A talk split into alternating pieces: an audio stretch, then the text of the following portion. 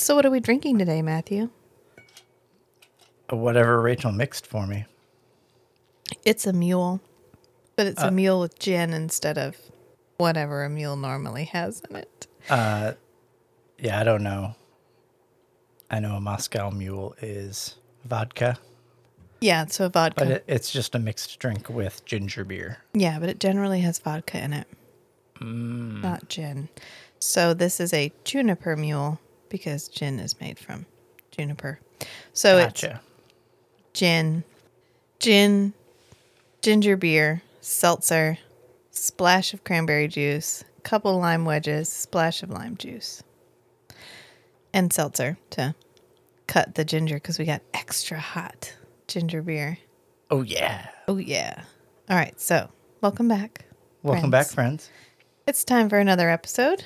It's our third to last in the flesh episode. I was like, it's not penultimate one's the one that comes before penultimate. but I, I couldn't think of it. But it's season two, Air episode penul- four. penultimate.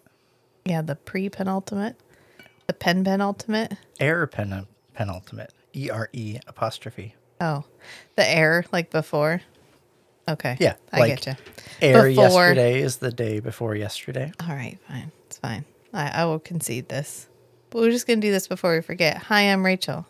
And I'm Matt. Welcome to the Strange and Beautiful Book Club.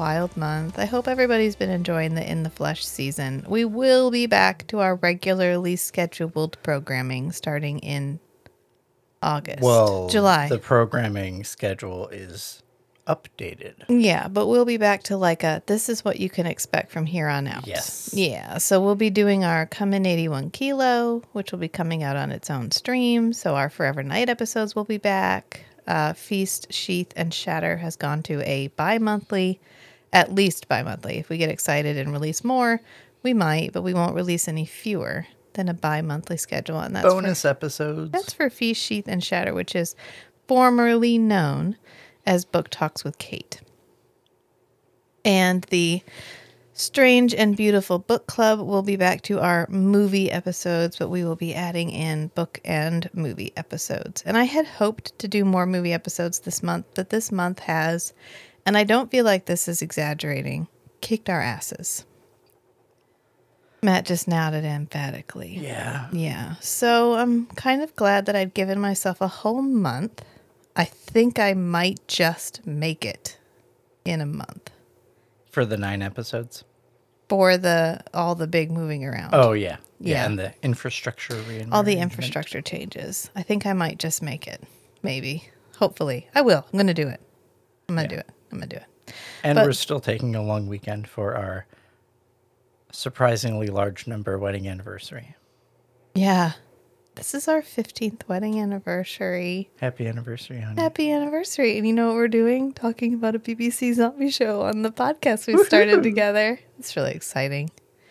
Um, I don't know. I wouldn't be doing a podcast with anybody else. D- except for Kate. I mean, like I wouldn't I wouldn't have started a podcast with anybody else. Okay. How about how about that? that works. How about that? Okay. I'm trying to tell you I love you. Would you quit making a joke you, out of honey. it? I love you too. Okay. So, back to In the Flesh. I love how this episode starts. So we start out and it's Amy at home and she's like sitting at the end of the bed and you don't quite see her face. And she's wearing a robe. Oh yeah, it's real like dreamy, Real like dreamy. gauzy, lots And it turns out- light. This is actually a dream. It's Philip's dream. Oh, Philip. Yes, because Amy is like, Philip, I just can't stop thinking about you. I want you so bad. I want you to touch me. And Philip's like, okay, yeah, tell me more about that. And she's like, Philip, teach me how to give you pleasure. Wow, Philip. Oh, Philip. Philip's having a, a uh, wet dream about Amy. And his mom wakes him up because there's a visitor. Why does everybody sleep in twin beds? It's England. Do Uh, we have- is at a premium. I get, uh, that's a huge assumption. People are bigger than they used to be. So modern people have to fit into the smaller space that the ancestors lived in. So wait, wait, wait. So what you're saying is the population of England hasn't changed, but the dimensions of the people in the population have increased so Both. greatly. Both. Both. The average size of people in general has increased. I guess, okay, Western civilizations, Europe and America. Okay. Although in China, it, the effect has been pretty pronounced over the last 30 years. There's a whole big thing called the China study, this like longitudinal study. They do Yeah. stuff every few years. Um, yeah. Uh, body, like height, is increasing Okay. like year over year. No, I'm listening. Yep. And uh, and then you hit some threshold, and then body weight does the same thing. So, what you're okay? Hang on. That's why if you go to really old cities, Yeah. like coastal New England, Okay. historic buildings, Right. the doorways are all short. Well, for me, I'm I'm about 17 hairs under six feet, and Yeah. there are some doorways in like old school New England that I have to duck to get through. And we don't think this is structural or material. Uh, it's mostly a nutrition during youth. Okay. I meant like Thing. structural, like your wall is stronger. Oh no, no, the doors were sized for smaller. people Okay. of the age. Got you. And, And there were this- people. How does this relate back to twin beds? Okay, Okay. the bedrooms are sized proportionally to the size of the person. Okay. So if the average adult male was like five foot six, like 150 years ago when these buildings were built, mm-hmm. and now the and now Philip is like six foot or six foot one. The room is pretty small. The only bed that you could fit in a small bedroom and still have room to move around is a small bed. Okay. And so now you have modern sized males, male human beings around like 5'10 average height. Philip's a little big, bigger than average. So Amy says. And so, So he's his bed Okay. looks really small. The bed is small for him. yeah. him. I just the twin beds throw me off every time. Like an adult person It's- sleeping in a twin it's bed. England. It could be infantilizing. It could be like these people still live at home. You can tell because they don't even have a big bed. Our daughter wants a twin bed. Well, only because she wants more floor space in her room. But you know what More I'm going room at. for activities. Yeah.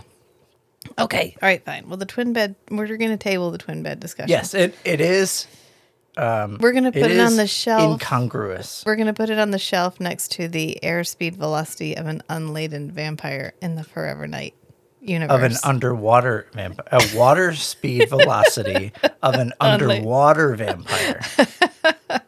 Uh, okay, we're just that's it. See it on the shelf. Whoop, I just stuck it. Listen to our Forever Night episodes for context.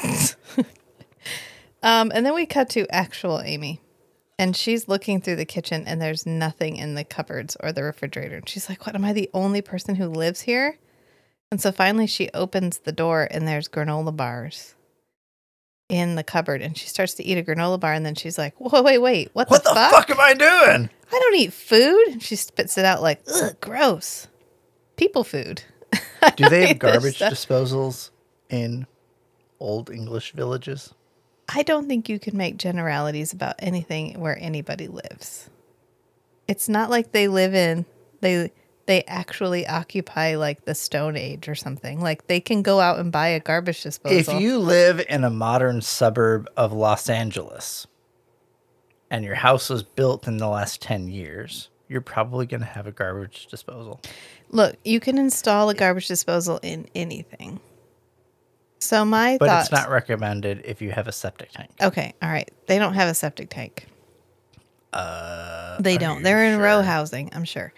Okay, they are in row housing to start with. There's not room for a septic tank. We don't know if their land is perco- perkable. We don't know if it's possible. Percolatable? Percolatable. We don't know if it's possible to have a septic tank. If we're going to go off English television and whether or not they are often portrayed. how hey, about- what? No, let me finish. Uh-huh. Whether or not they're often portrayed as having a garbage disposal in British television. There is a Being Human episode where the garbage disposal keeps getting stuck, keeps getting jammed. Is that after or before they moved to Wales? That is before, because it's before Amy realizes that she is clogging the plumbing in the house. Gotcha. Okay, so not Amy. Sally? Se- Or Sally's the English, the American American woman. version. Well, the ghost character. Wow, her name just Annie. Annie. Shit sticks. Her name just Oh, fled Annie. my. I really like the Annie character. Yeah, Annie was a good character. Anyway, back to the yeah, she spits the granola bar in the sink. That's why we're having this discussion, and it feels like the day for having off-topic discussions. So I need you to focus, okay? Well, Fo- oh, I, focus. I, want to make a couple okay, points. no, go. Okay. All right, get them all out. Let's get them all out. One, Yes, she spits it into the sink indeed she and does. does not clean it up. No, And in retrospect, that's not really an issue no, because nobody's using the sink anyway. no. Nobody's drinking. Nobody's washing dishes unless they wash out their apple cider vinegar. That that's true. Yeah. And as a reference point to the technological implementation in the in Roarton, this is taking place in 2013. Yep. Nobody has a smartphone. It's sort of a stunted 2013. Exactly. Yeah. So, probably no garbage disposals. Well, it's not like garbage disposals were invented in 2009. Well, they were invented a lot earlier than that. But Her grandmother could have put in a garbage disposal in the 80s and she could still have it. proportionally to the time of this show and the time of invention of certain things, Let me ask you a question. You could say, Let me "Ah, ask you a maybe- question. Can maybe I ask not." you a question? Of How course. important to the plot overall is it that Amy has a garbage disposal or does not have a garbage disposal? It's Does relevant to how automatic it is For her to spit in the for sink. her to spit solid food into the sink. Okay, this could have been a filming decision because then she wouldn't have had to interact with a trash can. We can keep her face all at about the same plane. Okay, she but just that still has plot implications. Does it? Do we reference this granola bar being in the sink again? No, and that's Okay. part of the problem. Okay. Well, can we can we move on? Because that of the insects. can we can we move on? I bet the No, can I? partially dead syndrome going, sufferers really have to worry about insect populations in their domiciles. Okay, so the next thing that happens is uh Henry's mom is the one who's at Philip's house. I'm just dis- disregarding all of that. Okay. So Henry's mom is at Philip's house. She she is the guest. God, you got me so far off. Okay, she is the guest that is at Philip's house Mission accomplished. because Henry is still missing. oh no. And as far as she's can tell, nobody gives a shit. Um as far as all of the characters that have responded to the knowledge that Henry is missing, actually nobody gives a shit. I know. And you know Which what I like really about sad. you know what I like about this show? Nobody is taken in by the poor attempts at deception of the other characters. So like when Simon used Kieren as a way to get the key, Kieren knew it immediately. Love it. And Maxine talked to the mom last time And remember, she was like, "Oh, well, what what were his memories of the rising?" And the mom was like, "What does that have to do with anything?" Well, this time she's like, "Listen, I knew that Maxine Martin was lying to me, and I don't want to talk to her anymore. I thought she was going to be the one who was able to help me, but instead, she lied to me, and I don't want to talk to her. Every word that she said since she came here has been a lie." And you're like, "Wow." Good job, Henry Lonsdale's mom, for picking that up right off the bat. She's like, Mm-mm, that woman is full of shit. I want to talk to somebody. I want help. And I want Philip to help me.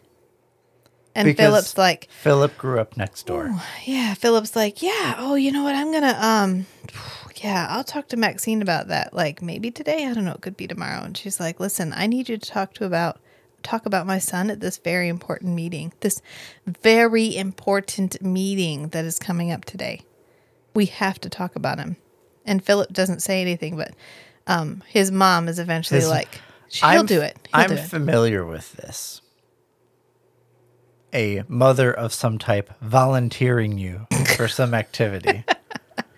Yeah, but this is life or death. I mean, this is a child Well, yeah. that's gone missing. This is a little The- bit different to than be fair, Then Matt, this can is you a legitimate please purpose, come over and fix underneath my sink? instance of Yeah. getting volunteered by somebody else to do something. Right. And then we immediately go to the PDS are at the like rec hall, the town hall, the the civic center where everything appears to happen. And they are having a training seminar. So Dean is trying to train the mother-in-law Oh, of B&B lady. And he's like, "Okay, now you shake my hand." And so she shakes her his hand and he's like, "Oh, cold. I'm scared." And she's like, "Oh, I'm sorry." He's like, "No, no, no, follow the script." And she's like, I'm sorry. I am a PDS sufferer. It is not my fault that my body temperature is low. I have had my neurotriptyline within the last 24 hours. Like they have a prescribed script that they have to go off of when they're interacting To with calm the, the populace. Yeah. He's like, You're trying to keep me from being scared. And he ends up giving her a six out of 10. He's like, And you know why you got that six. And then she goes, Dean to is sit down. not the person to be training people. Yeah, I don't know. I don't hate Dean. I don't hate Dean in the way I hate Dean Gary. is on a an ascending trajectory, yeah, Dean is just. character arc wise. I don't think Dean has the wherewithal to be aware of his impact. I think Dean is just happy to be of use. right.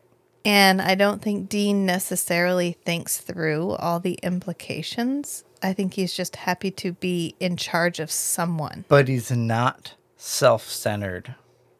Yeah, it's not, he's not that's- deliberately malicious. He's just ignorant. Yes. Yeah. And willing to be educated.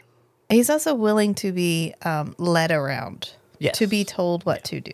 Yeah, and I think that's Dean. Dean to me just feels like a neutral entity. He is clay to be shaped. He is not villainous in the way that Gary is villainous. Fucking Gary. Fucking Gary. Fucking Gary. Especially this episode. Oh God, I almost Somebody's fucking Gary. Ooh, don't. Please don't. I can't. Okay. So they're getting a stamped card for having attended today, and Kieren's like, "What happens And when I get all the stamps?" Kieren calling bullshit on this whole thing. Yeah, he goes, "What happens when I get all the stamps?" And he's like, "Oh, you well, get then you up, have all the stamps. yeah, and you get to fill up another card. And if you fill up all six cards, you get a day off to the seaside." And Kieren's like, Hey, "Oh God, a fun day trip. six stamps and you get a day trip. So what's that like every two months? Because I think every card has like six to eight stamps on it. More than that, I was. My recollection is something. It looked like two weeks worth or Yeah. more. Yeah. So Kieren's basically like, "This is bullshit." He knows Probably bullshit. each card is a fortnight. Could be two weeks. Yeah. But Jem is back on patrols because her mom is sitting there untangling bunting for the village fete. And she is sewing a new ribbon on her vest because it's time for her to start patrolling again.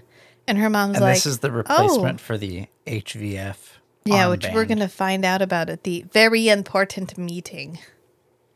Yeah, this is a replacement for the armband. She's And her mom's like, "Oh, I thought we were um I really thought we were all done with that." And Jem's like, "Oh no, it's a new thing that started up again." This is giving Jem context. Jem doesn't want to give this up. This is purpose. This is a safe space. This is a sa- this is something that's familiar. She knows about it. She knows how to operate in this space. This space space makes sense to her. This is what she did during her formative years. And this Yeah. is what she wants to keep doing. And now that Gary gave her a super hot bracelet and Gary's going to be the one driving her around, this is uh this is starting to look pretty pretty good. But then Philip is on his way to work and he feels the call of Ishtar. He's like, Do I have time? Hmm. Do yeah, I, I, I, I have enough could, time. I think I could get one in. I think I really could. And so he goes over to the brothel and goes in. oh, to be a single young man living with your mother at, with no expenses. Oh, so you can afford the So sex all worker of your money time? is disposable income. Yeah. Well, he goes and he goes back to be with fake Amy. Um, on his way to work. And remember last time there was a woman with a camera? Well, she's back and she's still filming, and this time she's taking notes about who comes and goes. Yep. And then Kieren is getting ready to leave. We're hopping around as much this episode as we did last episode because we still have all of these disparate Right, but we're tying up some loose happening. ends. Yeah. Uh, we're kind of. I don't know. We're, you we're know at what? least we're at least like significantly progressing plot lines. Yeah. Nothing felt like it was left dangling. Everything felt like we were moving forward through the plot line. So at this point, Kieren is getting ready to leave, and his mom's like, "Well, are you coming back? We're having like a special Sunday lunch, a family dinner. We're having a special family dinner. Bring dinner. someone." Bring somebody." And his dad's like, "Oh, you getting an early start at work?" And he's like, "Dad, it's not a start if it's not going anywhere." Like he's getting paid. Yeah, and like he's up for promotion. Right. And his his dad's like, "Oh, so like regular work then." no. No. It's not no. It's not the same. And poor Philip has fallen asleep. Whatever he did with fake Amy must have been um, satisfying in a way that uh, allowed him to drift off into a dreamless sleep. And uh, maybe, probably, he's going to miss the VIM, the very important meeting. And then we cut back to Simon, our PDS Charles Manson. Matt's taking a selfie.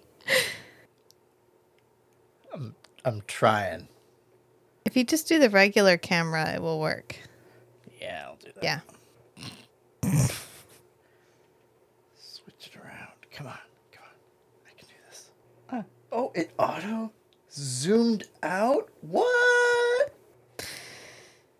So we go back to our PDS Charles Manson, Charlie Manson, with his increasing number of uh, avid followers.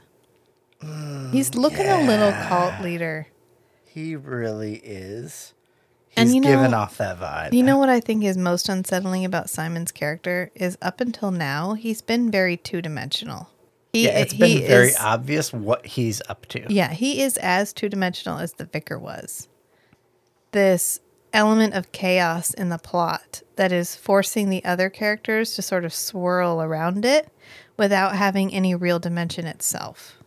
Right. He's he's a node in the plot. And I do think we remedy that this episode, for which I'm very thankful. But up till this point, no, Simon is just this like looming thundercloud on the horizon. Right. All of the signals, the the most nuanced thing that he's been doing is sending signals to Kieren Yeah. that he's interested in, in him Right. Which in a because relationship he's not, kind of because way. he's not a three dimensional character, feel contrived, right. feel manipulative. But then he actually does something that would undermine his other activities. Right. He does get to mention this episode, but we're not there yet because right now he's getting everybody to tell their rising stories as an effort to Because he's doing the them. same thing that Maxine is doing. right because we are all looking for who was the first risen in Roarton. And since every single giant fucking neon sign is pointing at Kieren, my guess is it is not Kieren. That is a very skeptical perspective, honey. Well, I am a very skeptical person, You are. honey, and I'm often right. So this is where I'm going to hang my hat, and we will see if I'm right or if I'm not right.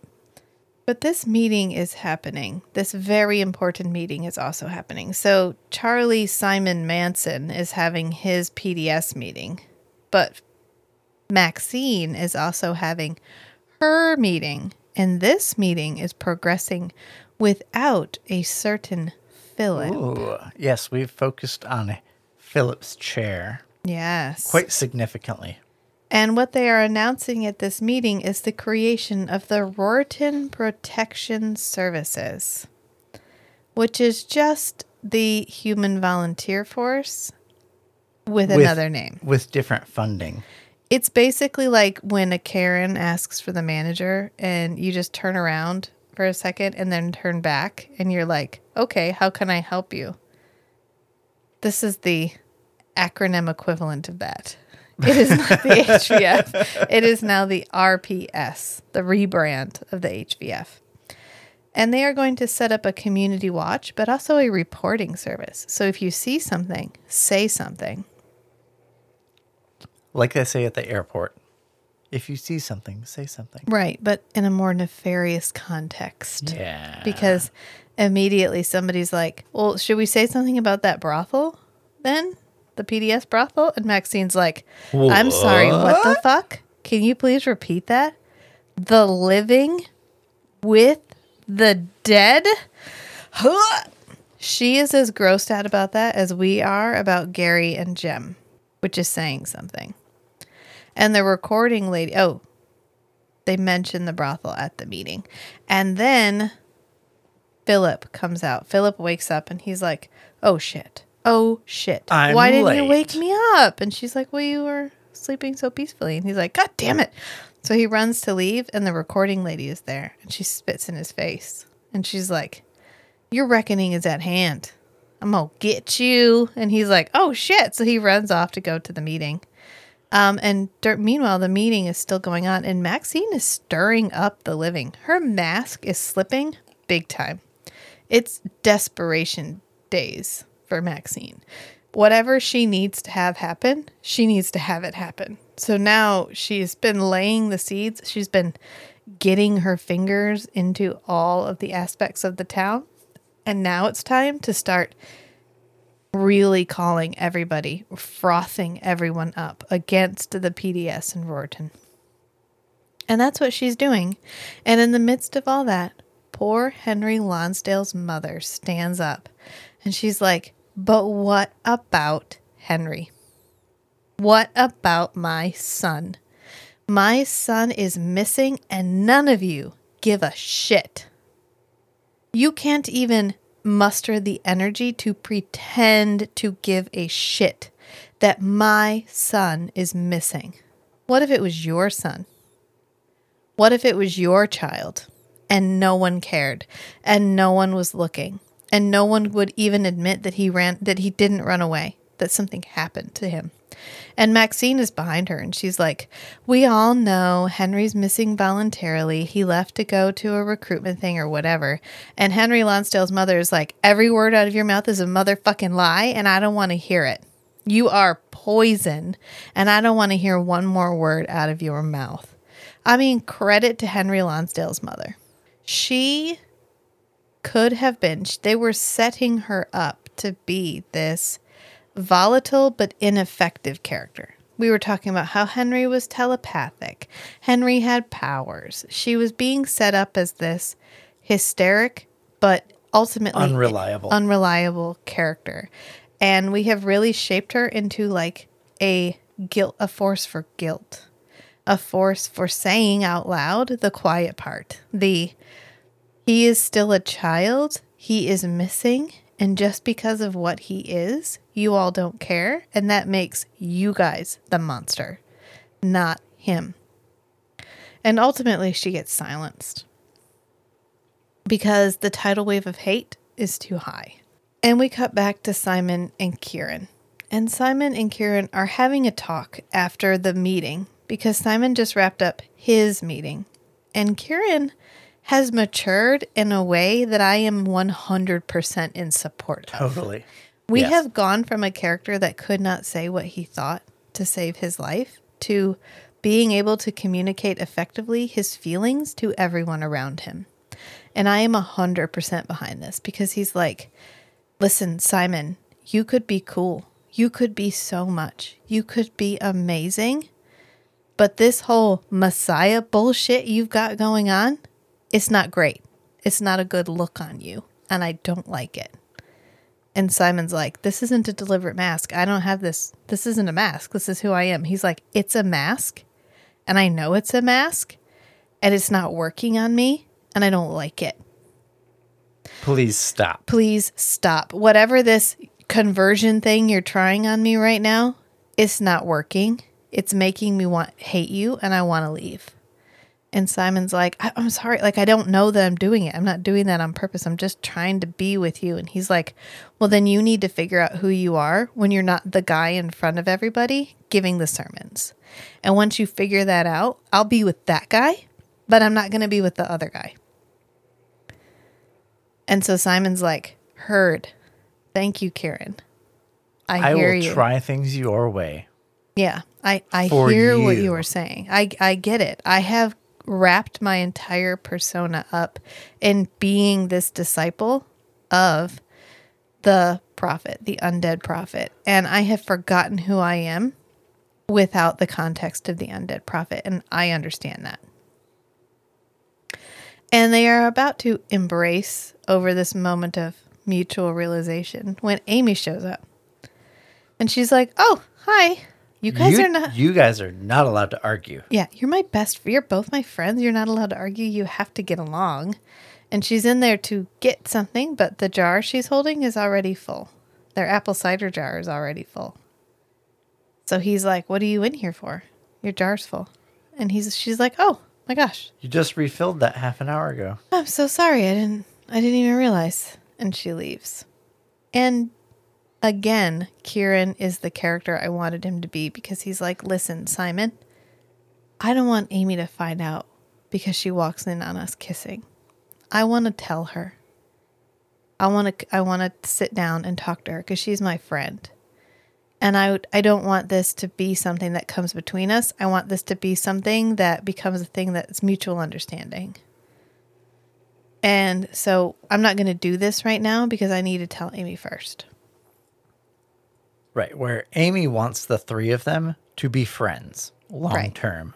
Yeah. Kieren also wants the three of them to be friends long term. Right. And so he's looking forward to the future as like, I can't give up the friend I already have for the boy toy that I think I'm going to really like. Like, I'm not sacrificing my friendships for you, which is the sign of healthy emotional maturity. That this is going to hurt Amy, and I want to make the hurt as low as possible. I can't take away the hurt because she believes a lie. And that's not on me, that's on Simon but I'm going to be the one that lets her down easy. And I think that's really mature of him. There's no better way to go around this, except, I mean, he could avoid Simon entirely, but then we're in a noble idiot situation, Right. and that doesn't, because Simon's never going to be with Amy, so he'd be giving Simon up for nothing. Right. You can be in the noble idiot situation, or you can be in the cheap conflict because close people are hiding things from each other. Right. And I think it's very notable that this show very rarely falls back on the cheap conflict. Just like the previous episode where we could have made Amir the bad guy and we didn't make Amir the bad guy. It's really easy to drive viewer sympathy for Freddie by making Amir despicable. But instead, you create a situation where it's like, these are real people. They're making real choices. You don't have to feel strongly about one character or the other. You don't have to feel like Freddie's the bad guy. You don't have to feel like a feel like Amir's the bad guy because in a lot of real life situations there are no bad guys. There's misunderstandings, there's miscommunications, but there's nobody actively trying to be a bad person. And if there is, that's a totally different interaction. That's an entirely different. That's a horse of another color. You see what I'm saying? Mm-hmm. Yeah. But we go back to Philip because Philip has arrived late, so late he missed the very important meeting. It's all over. But he ends up getting off because not like that. He ends up getting away with it because Maxine thinks he missed the meeting because he promised his mother he would talk about Henry Lonsdale at the meeting. And so she thinks it was a clever way of him avoiding having to deal with the Henry Lonsdale problem. It wasn't. He was off hanging with fake Amy, but Philip's like, whoosh, dodged that bullet. Until Maxine is like, I am authorizing you to be aware of sensitive information, and I have a source that has seen Henry at a recruiting camp for the Undead Liberation Army. And I want you to tell Henry Lonsdale's mother that you've seen him there. I that- don't remember her phrasing it quite so carefully. Yeah. She's definitely implying that I am making this shit up on the fly, and you are to parrot what I say to the Lonsdale family Yeah. to get them to shut up. Yeah. Here's what I want you to tell them. Right. I want you to tell Henry Lonsdale's mother that I had a source who saw him at a training camp. And Philip's like, okay, who's the source?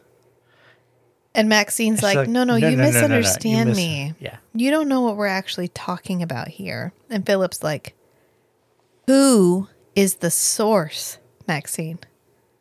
And Maxine's like, Philip, I thought you wanted to be in politics. Why aren't you- you picking up on this quicker? I'm putting it down. I need you to pick it up. And Philip's like, I don't want to pick it up. It's dirty and it's gross and it's going to get me dirty. And I want to leave it right where you said it. And she's like, kudos to Philip. I knew I was going to like Philip. I mean, fuck Gary. There were there were two potential plot lines for Philip. Yeah. One was the the sheep who just quietly does whatever he's told to do Right. and he becomes a an easily despisable character. Another Gary. Another Gary, Yeah. but a um like Gary is still proactive Yeah. in pursuing what he wants. But this plot line for Philip would be he doesn't even do what he wants. Right. He's only there to for other people to push around. Right. And the other plot line for Philip is for him to have some principles and for him to remain the kind of innocent, naive character. I just want to change the world politics. character. Yeah.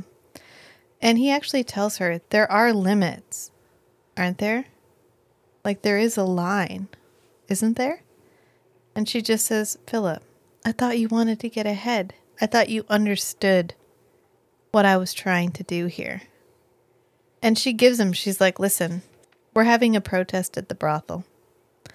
You have until you meet me here to go to the protest to get your shit together and decide whose side you are on. And that gives you five hours. So go home, think about it, decide where you fall.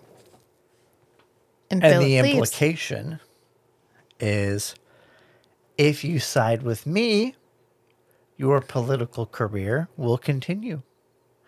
And if you don't, it won't. I'll ruin you. Yeah. And then we go back to Gary and Jem and they're flirting and I can't even talk about it. It's so gross. So fucking gross. But then we go to the crazy blonde PT- PDS lady. She was the one who was talking to Freddie in the previous episode. Right. And she's basically like, I'm going to make Simon proud. I'm going to do it. and whoever sheeple and the guy, guy that she's with. the guy that she's with is the one who Simon was really pushing on when Kieren showed up earlier. Yeah. And he was skeptical about Simon and about the things Simon was talking about Right. and about the the real improvement in either quality of life or experience or whatever that would come from you know cleaning off the makeup. Right. And so he's like, "Wait, this isn't a good idea." But I'm still here with you because Right. you're important to me. But I I'm politely disagreeing with you. Right. And then we have a moment after that where Philip has gone to Lamb. The lady's name is Lamb, Miss Lamb. And she's he's going to try to get the tapes, but Maxine has beat him to it. And so Maxine's like, "Yes, please get those tapes together. I'll be back later to pick them up. So happy to see you. Talk to you later." And Philip's like, "Shit." And then we cut back to Jem and Gary, and they are on patrol. And they are on patrol in the woods where they where she killed Henry and where he burned and buried Henry's body. And when she gets out of the car, her pants are about to fall off. Did anybody else notice that? They're bizarrely low. Yeah.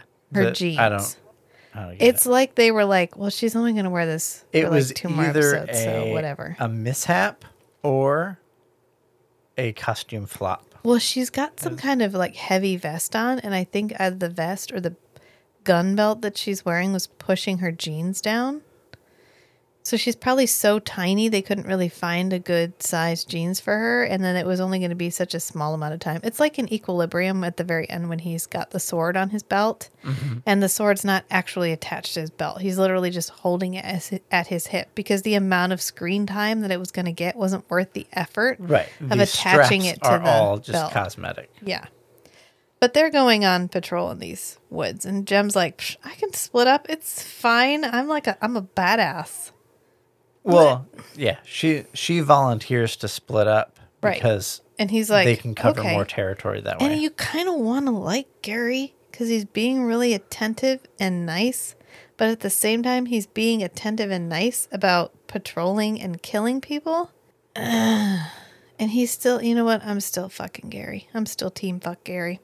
Yeah. I, I am. I really am. Because she loses it. She loses her shit. She thinks she sees Henry's dead body. She screams. She falls on the ground. And he shows up and he's right there and he's like, It's okay. It's okay. It's all right. And then he takes her out for a drink to help her calm down. and then some people volunteer to pay for their drinks, so Yeah. they get loaded. So, what we're doing is rewinding to a time when they were HVF and they were important and people respected them and treated them like heroes. Yep. Yep. And what do you get when you self identify as a hero? Okay, to quote Hobie, aka Spider Punk from Spider Man Across the Spider Verse I'm not a hero because calling yourself a hero makes you a self mythologizing narcissistic autocrat. Fuck Gary. Yep.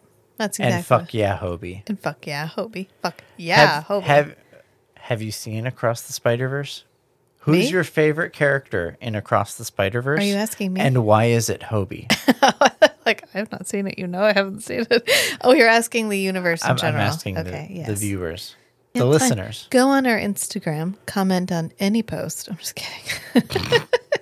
um, and then we get a really at this point, honestly, I am living for the Amy Philip interactions.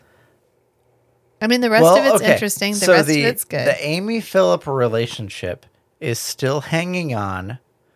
Which direction is the Philip character going? right. Is he going to like cave on his principles Yeah. to per um is he going to cave on his personal principles simply to progress his political career or is he going to hit that line that he mentioned to Maxine Yeah. and hold it And hold the line. Which is he going to do? So I If I la- didn't know which way this was going to go. No, if last episode was Freddie's Day of Reckoning, this episode is Philip's.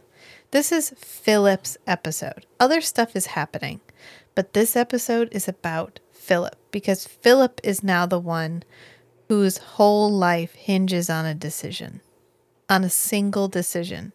Whose side is he on? He loves Amy. He thinks he loves. He loves the idea of Amy. He also loves the idea of being in politics. And ultimately, at the end of the day, which one will he choose?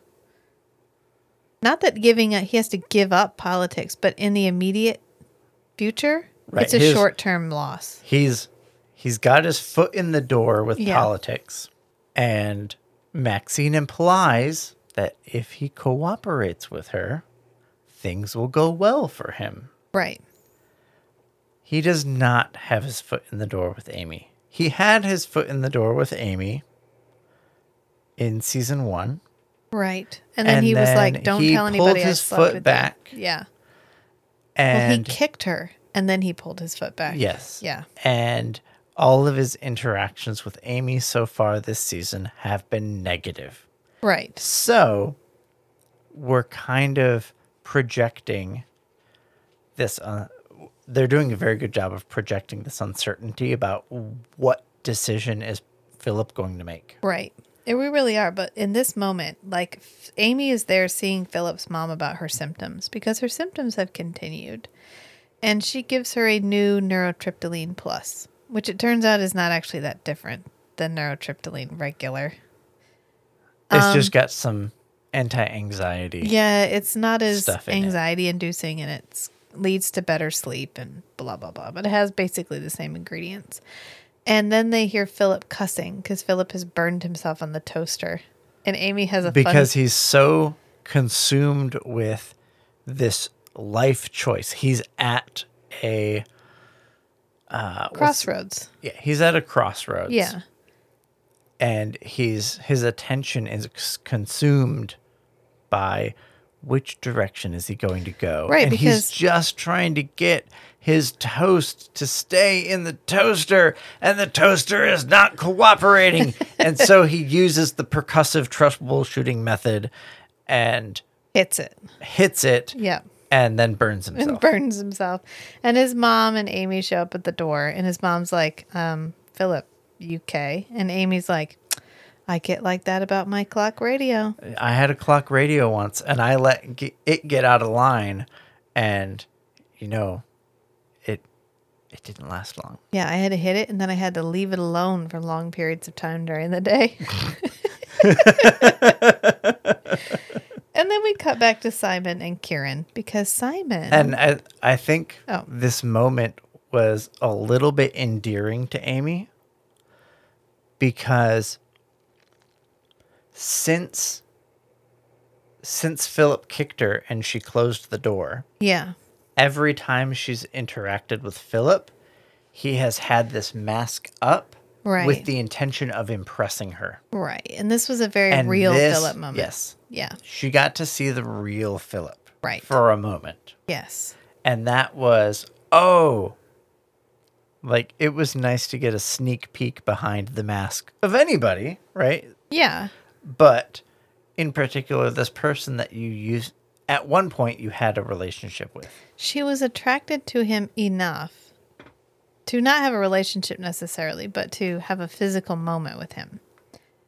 And so maybe there is some potential there. And we haven't been exploring it, but I think this opens the door a little bit. But we immediately cut to Simon and Kieren. And Simon is putting on makeup for Kieren Because Kieren invited him over for, Sunday lunch. Yep. And as they're leaving, they share a kiss because Kieren is thankful to Simon for compromising on this. so that he could do something that recognizes Kieren- the sacrifice that Yeah. Simon is making. Yeah, because this was important to Kieren, and Simon was willing to not toe his party line for just a minute so that he could share this moment with Kieren in a way that made it meaningful for Kieren. Right. And Amy sees them kissing. Right. And as careful as they have been yeah. to not let Amy see them, it's they're just walking through town Yeah. and Amy happens to be at the same road, Yeah. just down the road. And I think different this- intersection. This really puts to bed the idea that Amy was complicit in this. I think she really thought that Simon loved her. Or at least that there was a potential for Simon to eventually love her. She Right. knows Kieren won't because she knows Kieren's not attracted to women. And so there's that tension is not there for her. She can just enjoy their friendship. right. It's it's the Will and Grace tension. Right, but she didn't know Simon. She didn't know Simon would fancy Kieren over her. Let's put it that way. And so she's she's I mean, she's quietly upset about it. But with a lot of um maturity. Not screaming, not yelling at everyone, but just like, dang, there's a missed opportunity. I guess I'm not going to get that one. Now who will love me? kind of a thing. And then we go to Philip at Mrs. Lamb's, and he talks his way in the door. She's the woman, remember, that was filming him going in and out of the PDS brothel. Right. Who he grew up next door to. Well, no, this is Mrs. Lamb. This is the different lady. He grew up next to Henry Lonsdale's mother. Oh, that's right. yeah. And so he's like visualizing killing her. He's looking at all the things that he could use to kill her. They do a really good job of conveying what his attention is focused on in the room. And it's all items that have a lot of weight yeah. and would be good blunt instruments. Right. And he does end up exiting with the tapes. And for a moment, we think he's killed her.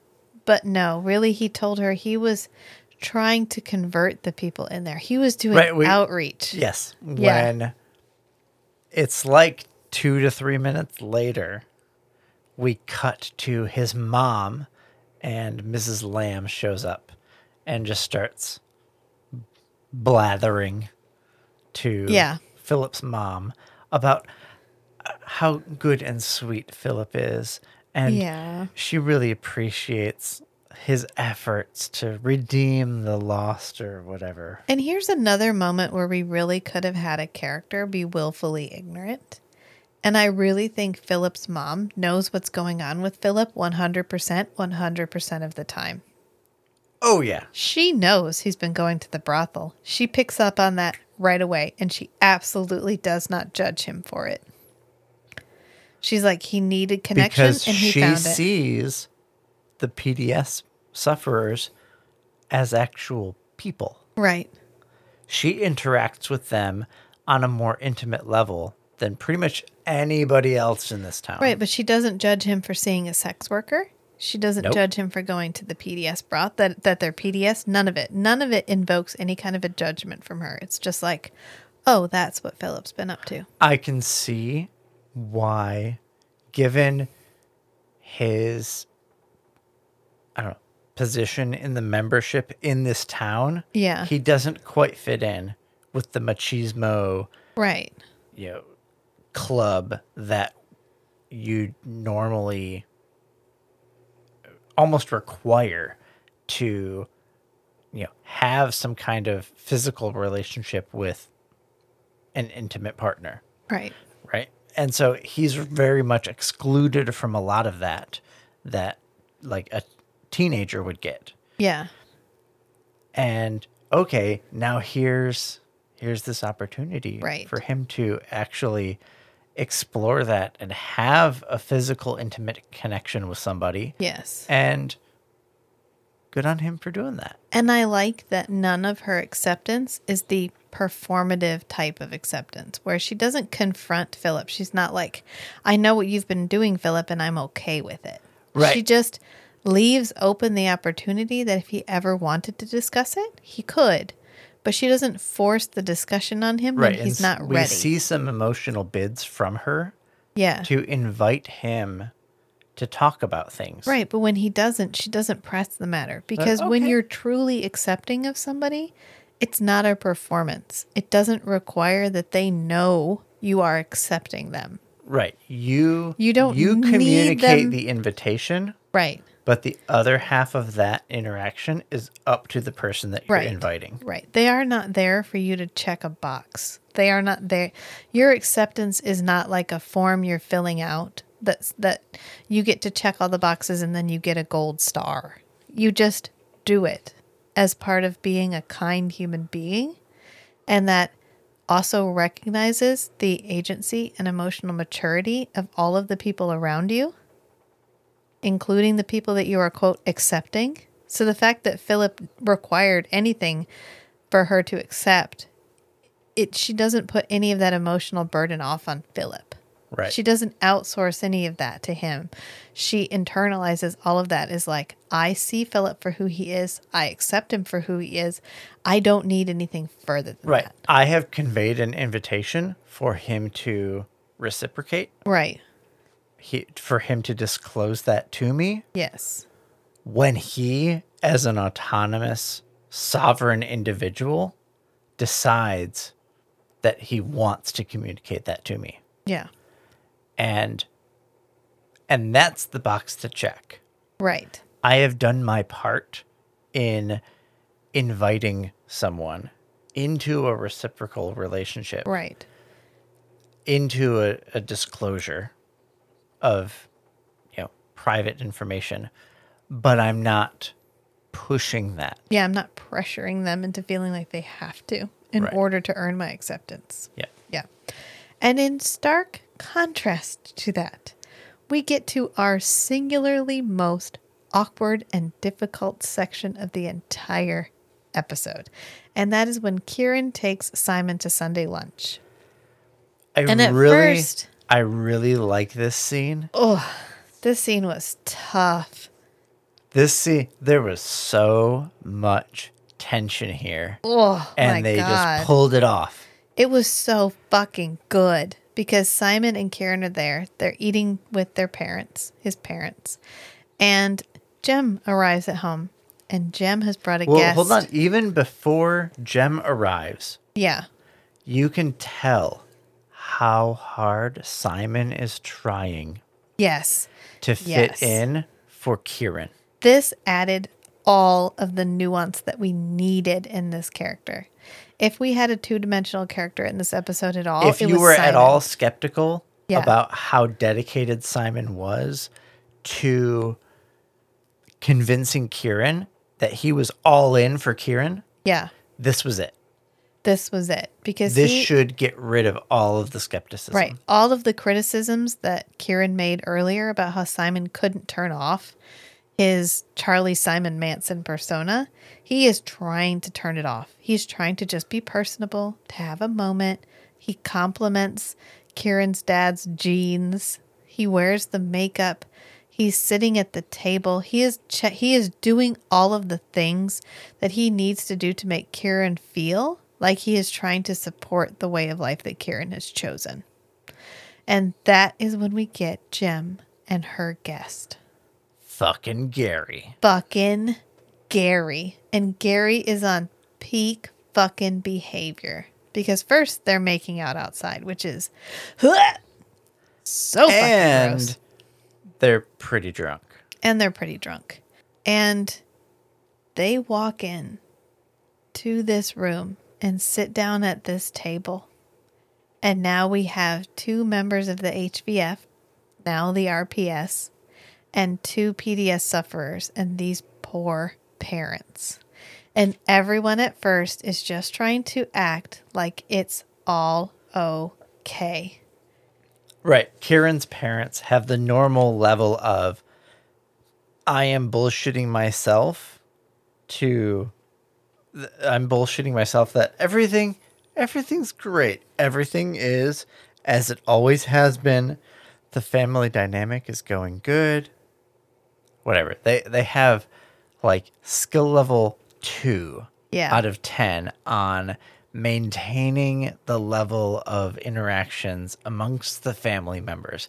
And occasionally, Jem kind of tosses things up to a level three. Right. And then Gary and Jem come in, and suddenly it's like level eight. Right, because Gary immediately starts sharing a funny story about this time that he and Jem killed a bunch of PDS with like whatever right, was Gary in the bathroom gushing about how much of a badass Jem is, and how she shot all these dudes in the head with a Colt and and stabbed a guy through the Oh. eye with a pole. Matt literally was watching this and he goes, Wow, Gary. Like, oh my God, what is happening? This is so hard to watch. And then when Gary finally wraps it up, Kieren's like, I got a story. I would hear it? like to tell a story from my own perspective. Yeah, you get to talk about the war. I get to talk about the war. At the same uncomfortable uncomfortability level Yeah. as you just told. And this is, oh my God, chef's kiss. Perfect. Perfect. Kieren has absolutely matured in the way that I, as a viewer, and I, as someone who, if I had created this character and they growed in this way, I would feel like I had peaked. This is perfection. Mother fucking perfection. Because he gets the opportunity to answer Gary, and he does. He's like, when I first woke he up, it was all dark. in kind and overdoes it. yeah. He's like, let me tell But you about when I woke in up. In a righteous way. Right. And he tells him about like, I woke up and at first it was dark and I didn't know what was happening and I didn't know where I was. And then I realized I was in a And it was rain. And I like I crawled, I clawed my way out.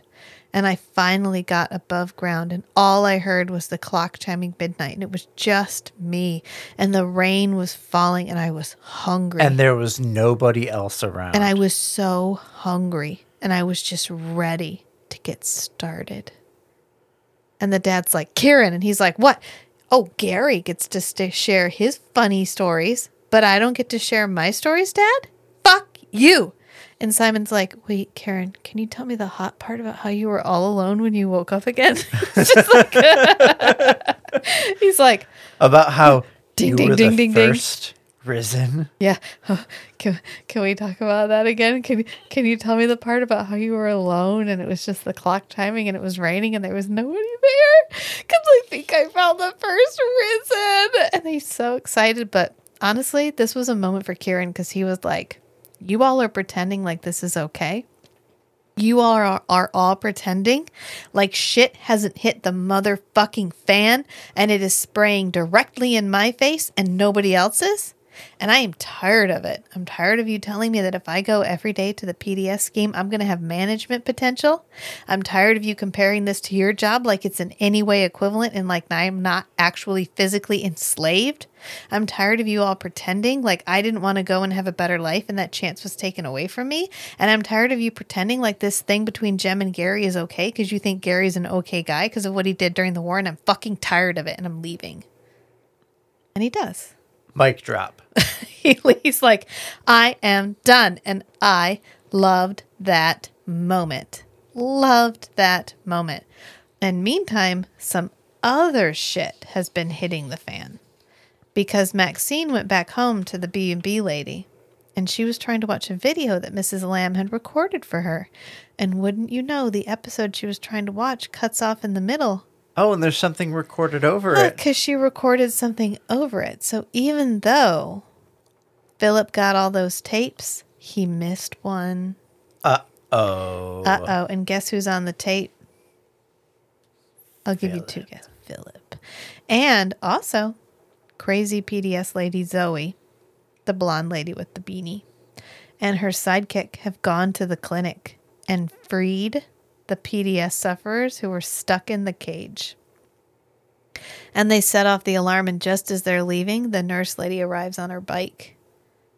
And I thought this was really interesting because when she walks in there, one of them is using the spray can. Yes. Yeah. So we are like One of them is oh, holding how the spray can. mindless are there? Well, are hold they? on. They've they've been given neurotriptyline. The the doctor mentioned before that they are sedated until the neurotriptyline starts taking effect. Oh, okay. So they're waiting for So they've been getting their neurotriptyline doses Gotcha. for I don't know two maybe three days. yeah, however long it's been. Right. Yeah, because that And I get that the one guy feeling brought that in it's and probably when- like a yeah. couple weeks.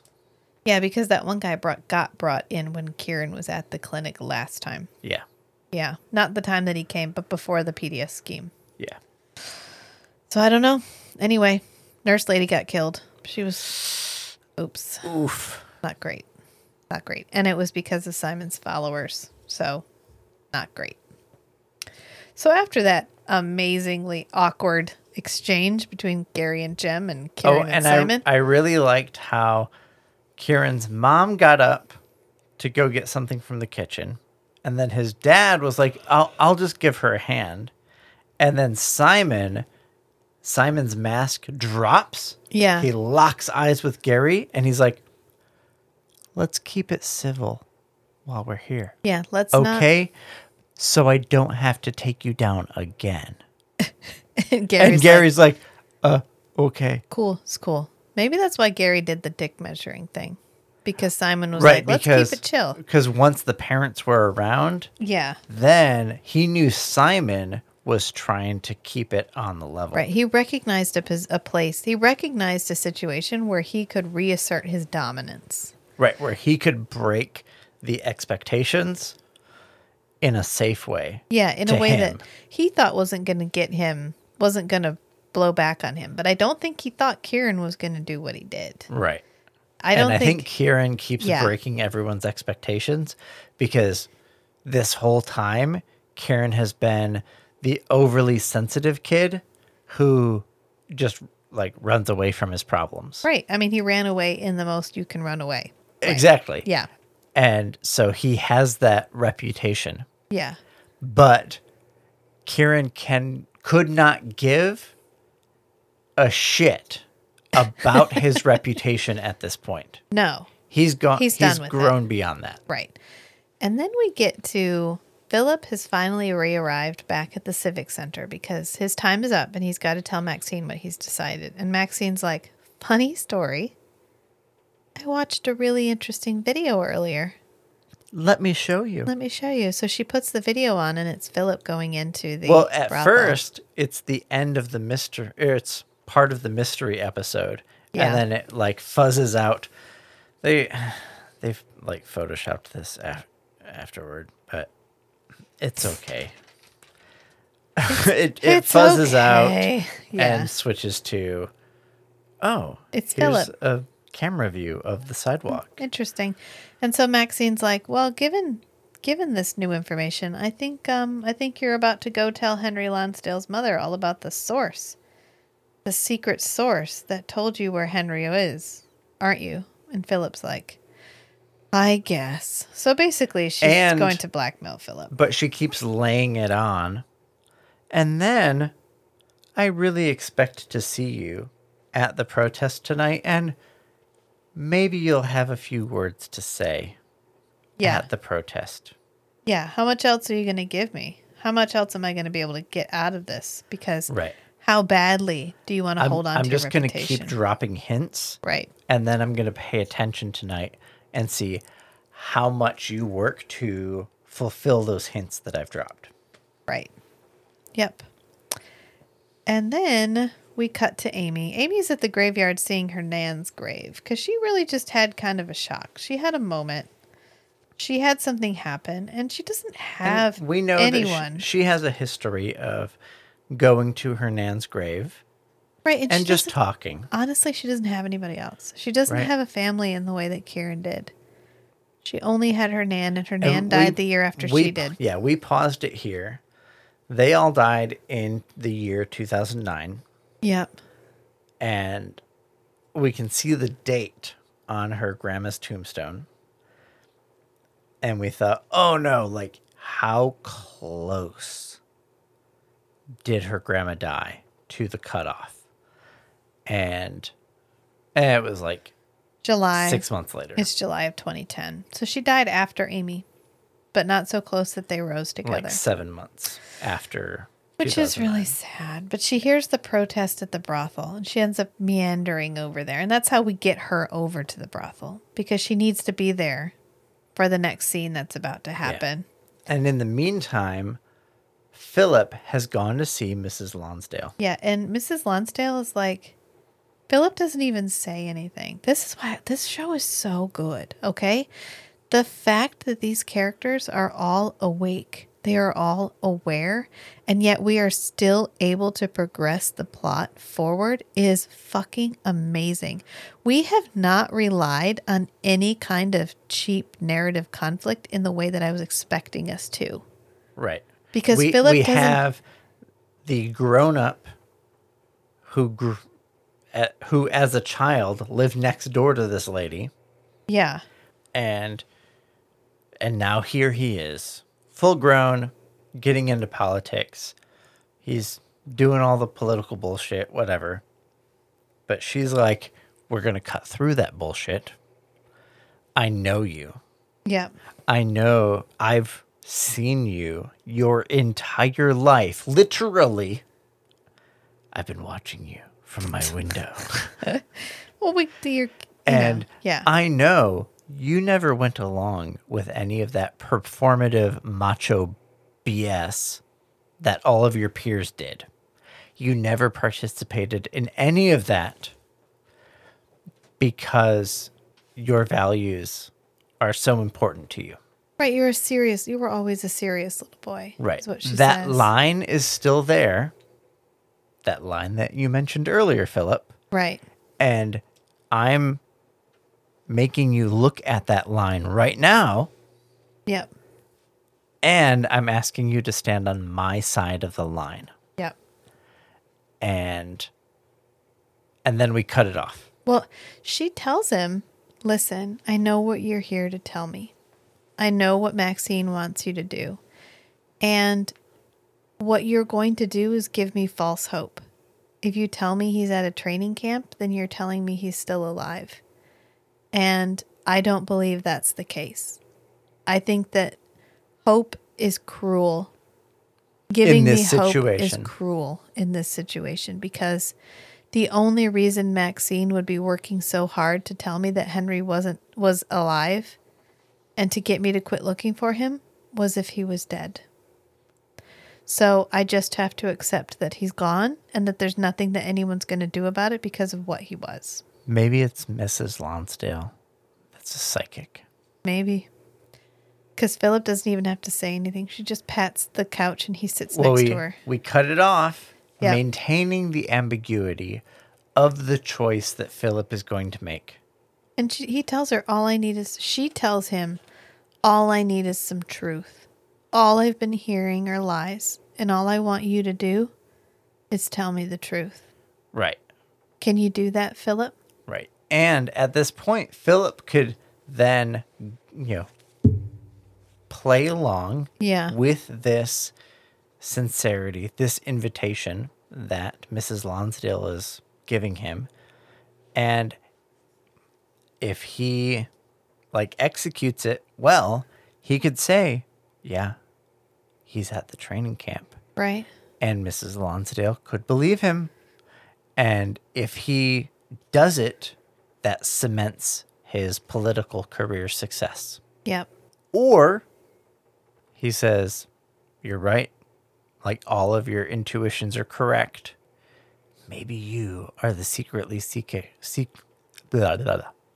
Maybe you are the secretly psychic Lonsdale. Maybe that's where Henry got it from. Yeah. And but if he makes that choice as the serious child that Mrs. Lonsdale has always perceived him to be, he won't be able to hide that decision from himself like he has been. Yep. And he's going to have to follow the alternative path. Right.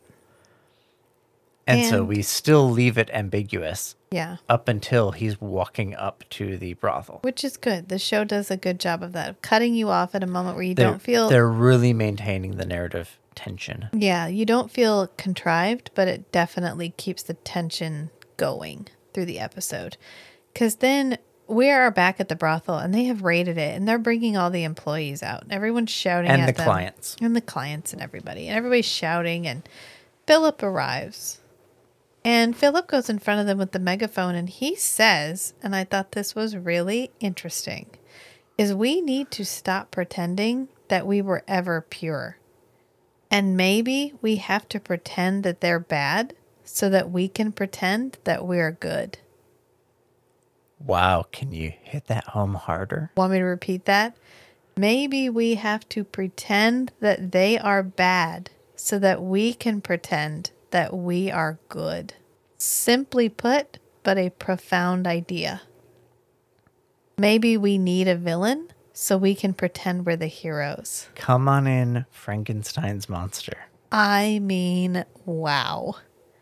Nice moment, Philip. And Amy is like, oh, He's kind of sexy when he's hi, speaking Philip. to his Oh. truth. oh, I didn't. again. I hadn't recognized you under that mask you've been wearing. And in the end, I mean, they're jeering. They're not listening to him. He's trying to convince them that they're being they're being the bad guys, and they're just not listening. And so he just goes up and he gets in line with the clients.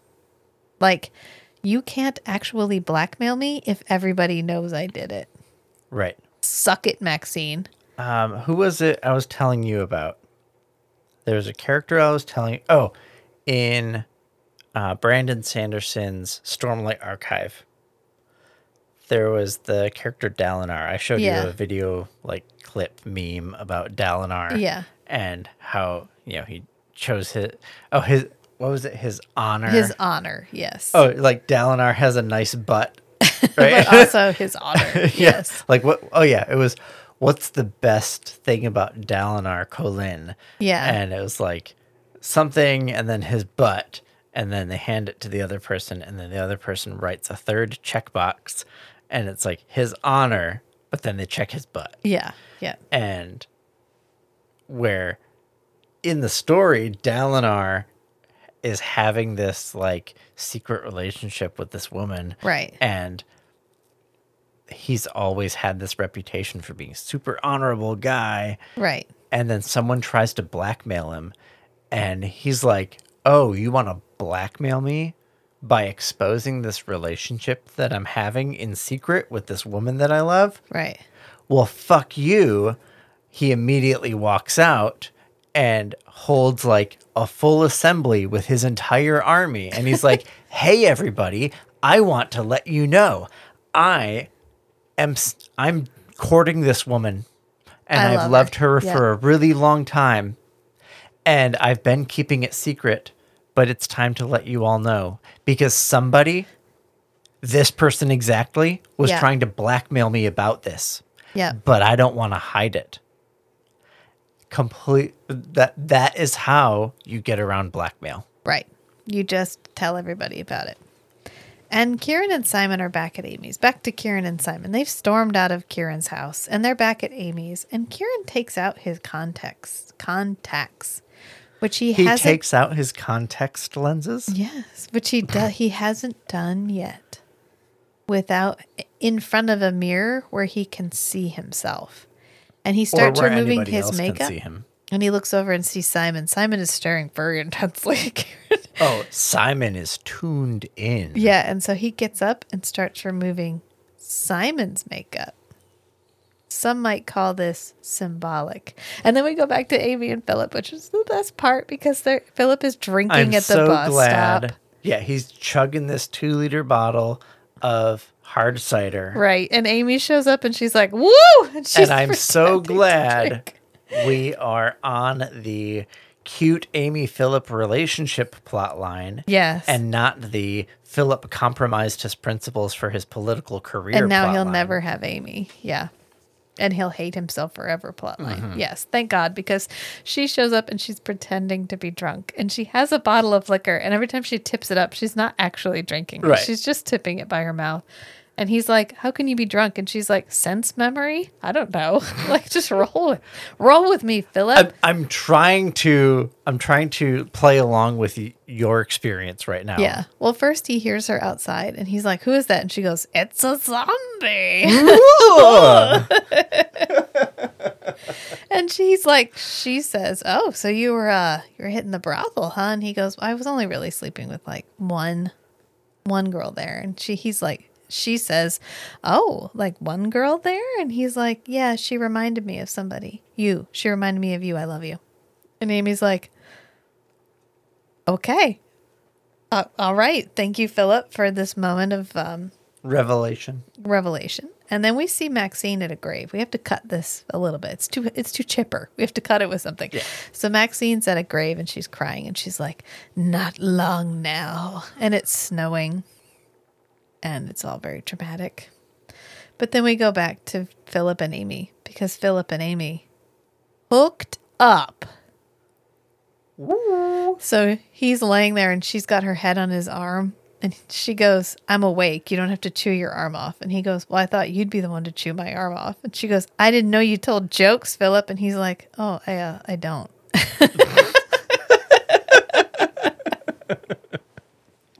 and then we end the whole episode with Simon at a phone booth.